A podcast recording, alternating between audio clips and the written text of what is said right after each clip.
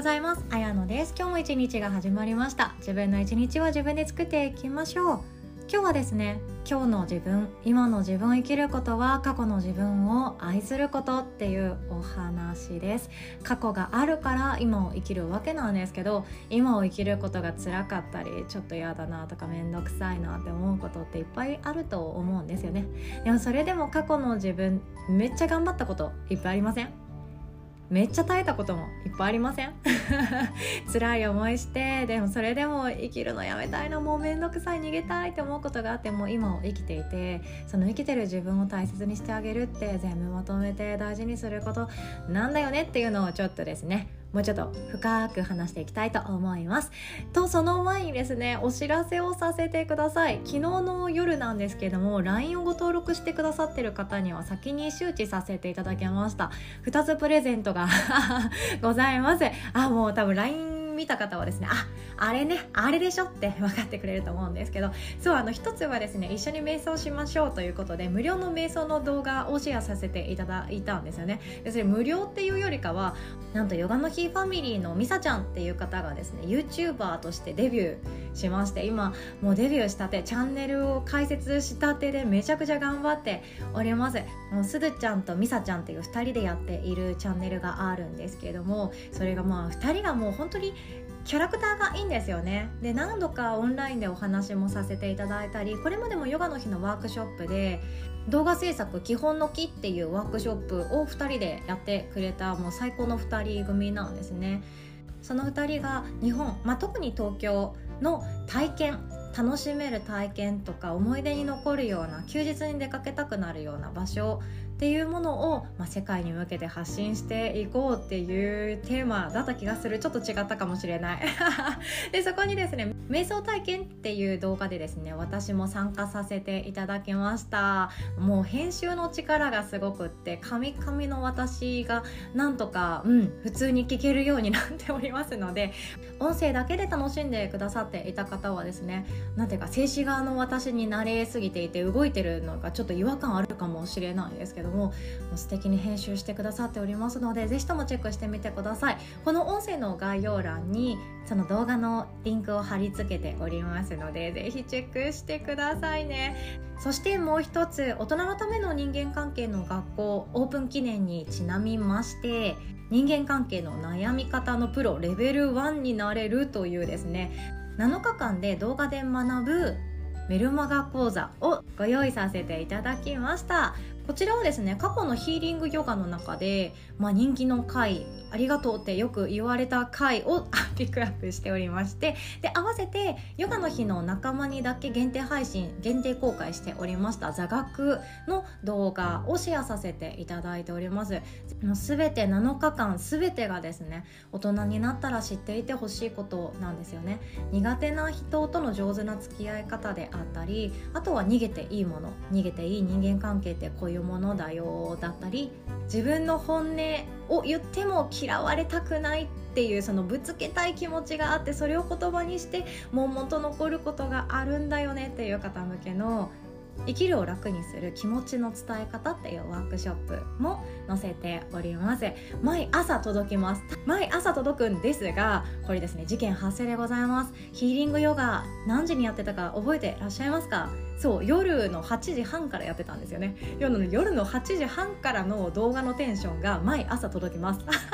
もうツッコミどころ満載でございます。もう眠たくなってきましたねとかなんか言ってるのでちょっとあ時間間違えたなとか思 ってるのはここだけの話でございます。でも中身はですね私も大好きな内容で永久保存版でございます。ただ今回のお届けする内容は悩み方のプロレベル1でございます。レベル1っていうのはポケモンで言うとあのマサラタウン周辺なんですよね。ちょっと言ってもわからない人多いと思うんですけどもうこれは本当に知っていると、まあ、ちょいと楽になるよねとか知ってることによって私たちってちょっとずつ自分を生きるのが楽しくなっていくよねっていう内容を集めております。もっとですね実践編。あだからこの人と私は違うんだとか相手が喜ぶと思って伝えた言葉全然喜んでくれないとか相手は私のために言ってくる言葉がなんだか私は悲しく感じるとか恋愛とかでもえなんでうまくいかないんだろうっていうことがあると思うんですよね。その人間関係がうまくいかない根本的な理由が腑に落ちる。そして実践できるようになっていく。自分のものにしていくっていうのは大人のための人間関係の学校6月7月のワークショップで開催させていただきます。すでにご予約してくださった方本当にありがとうございます。お会いできるのを楽しみにしております。ということで本題に行きましょう。今の自分を生きることは過去の自分を愛することっていうお話なんですね。でもこれはもうこの言葉通りが本当結論で過去の自分って全部その時その時で一番いい選択を繰り返してきているはずなんですよ。めっちゃ悩んだこともあるでしょうし周りから反発されたこともあるでしょうしいろんな苦しみとか壁とかぶつかりながら葛藤しながらもその時自分が一番いいっていう選択をしてきているはずなんですよね。それがもしかしたら今は後悔していることもあるかもしれない。やらなきゃよかったとかやるんじゃなかったとか どっちもあるかもしれないですね。言わなきゃよかったもそうだしいろんな後悔があるかもしれないんですけど今の自分を生きることは過去の自分を愛してあげることなんだなって思って今を生きると自分の中からですねすっごいとてつもなくパワーが湧いてくるんですよね。っていうのをなんで噛みしめたかっていうとこの前あの実家に帰っていて特別何かをするっていうことはなかったんですよね。私はあの家の断捨離をしたかったんですけどいやもう物捨てるなんてあんたが帰ってからでいいわみたいな感じで言われてしまって断捨離のチャンスを逃しましたね。いや私がいる時に捨てなよってか思っちゃうんですけどね。これぶっちゃけでございました。ただその家の周りの私がよく散歩をしていたところを娘と一緒に歩いててその時に気づいたことがあったんですね。景色ってその時抱いていた感情とすごく連動してるなって思いました。っていうのが何かっていうとあの、まあ、特別いい景色ってないんですよね。田舎の普通の住宅街なので特別いい景色ってないんですけど普通の住宅街よりかは何とて空が広いっていうのが田舎のいいところで家がポツンってあったら、まあ、田んぼとか畑が広がっていてあ今日の空ってこんな大きいんだっていうのがよく見える場所がある。私はそこが大好きでした。ちっちゃい頃から散歩好きだったんですよね。一人で考え事する時にただ歩くっていうのが好きだったんですよね。今思ったら本当おばあちゃんみたいだなって思うんですが 高校生の頃ですね。高校2年生ぐらい、えっと、部活を辞めて大学受験に集中したいって思いがあったんですよ。でその時も親と喧嘩しましたね。でその行きたい大学を言った時も親と喧嘩しましたね。なんとですよ。それが続きに続きセンター試験が終わってどこの大学にこの得点で出すか二次試験どこで受けるかっていうそのもう自分でほぼほぼ決めた状態でリアルタイムで自分の人生が動いている最中にも私親からずっと反対されていたんですよね県外に出るなと もうこれ何なんだこの呪いってずっと思ってたんですけど私はもう自分の行きたい大学があったんだけれどもそこを妥協して実家の近くのその海を渡った岡山の大学にしたんですよね。そう塾行ってなかったのでそこまで賢くないんですよ。なので私の学力でも国立行けるよねみたいな感じで先生も言ってくれてなんとか合格できたんですよね。でも当初はですよ高校2年生の私は東京に行きたい。ダメなら関西でいい。関西の国立狙いたいってずっと思っていたんですよねでもそれだったら国立だったらいいじゃんとか思ってたんですけどいや関西なんぞ危ないみたいないやいや住んでる人いっぱいいるしとかこのやり取りを延々と繰り返し続けていたんですよ私は。もうなんかね毎日疲れてたんですよね。あこの人たちに話しても意味ないわって思って。でも学費出してくれるの親だしなとか私の進路って本当に三者面談があるから親と一緒に納得したものを選ばなきゃいけないんだろうなっていうのがすっごい毎日嫌だったんですよね。勉強で自分の人生が変わるならどこまででも努力できるしどこまででも私頑張りたい。自分の未来がもっと選択肢の広いものになってなんなら大学中に海外の留学したいとかそんなことを思っていたのでもうどこまででも頑張りたいって思ったのにでも全てをですね私毎日毎日反対し続けられてたんですよね。多分親的にはいつか折れるだろうって思ってたんでしょうね。いつかその地元の大学行くなり大学行かなくてもいいから就職して結婚して家の近くに家建ててさみたいな。そんな理想像を思い描いてたそうなんですけど私はそれがちょっと嫌だったんですね。もちろんその道の幸せもあったと思います。その道の幸せもあって私も客観的に見てそういう人生ももう間違いなく幸せじゃんって思ってたんですよね。でも大人になった自分をちょっと想像してみたんですよね。その散歩道を歩いてる時だったんですけど大人になった時の自分を想像してあ私はこの町この県出たかったなとかもっと働きたかったなとかもっと自分で何か生み出したかったなって後悔するんだろうなって思いながらこの道を歩くんだろうなっていうのが想像できたんですよね。これが毎日毎日でした。家に帰ったらあまた分かってくれないな。なんで私こんなに頑張りたいっていう気持ちがあるのに応援してくれないんだろう。っていう感情にずっとなっていてあもう嫌だ嫌だと思って外に出て散歩して大きな空の下歩いてみてその時にあ私が後悔するのは結婚しなかった人生じゃきっとない。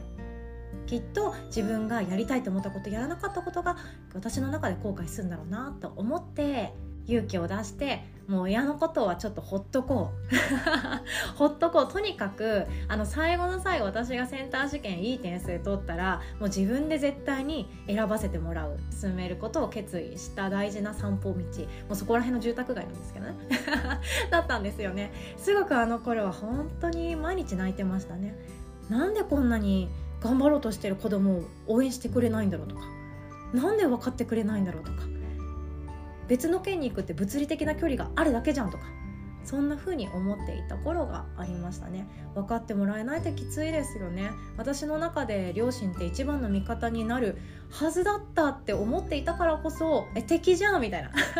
自分の人生の敵じゃんって思うことがよくあって反発していたなって思います。でもこの前帰ってその道をぼんやり歩いていたんですよね。ぼんやり歩いている私からするとまあ住んでいる町が違えどその時自分が望んでいた人生とはちょっと違っているはずなんですよね。やっている仕事ってもうバリバリキャリアウーマンでもないし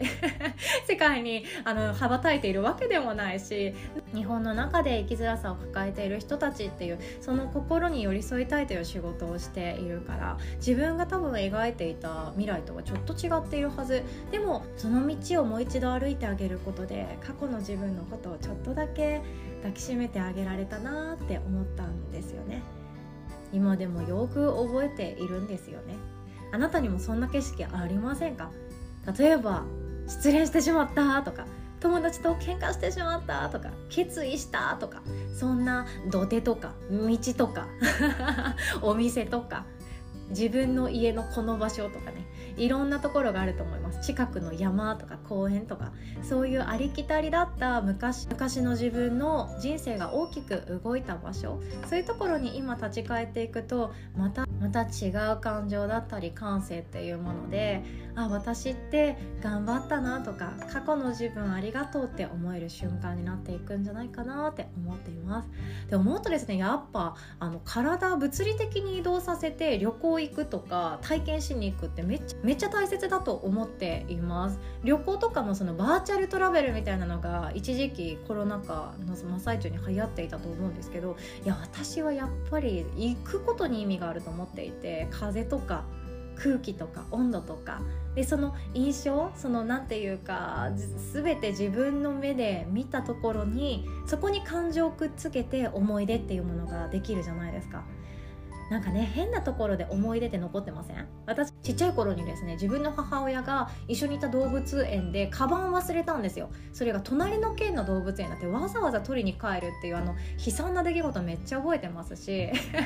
で私自身もですねあとあと分後に自分が乗りたい飛行機が飛び立つ。でも電車の乗り換えを間違えてしまったっていう東京東京で就活してる時の思い出とかめちゃくちゃ頭の中に残ってますし。そういうなんていうかハプニングとか もう感情が動きまくっている時の風景景色って思い出としてすっごい残っていたりしますよね。なので自分が辛かった頃にいた場所とか自分が悔しくて悔しくてたまらなかったもう何とも言い切れないような感情を持っていた場所とかその過ぎ去った今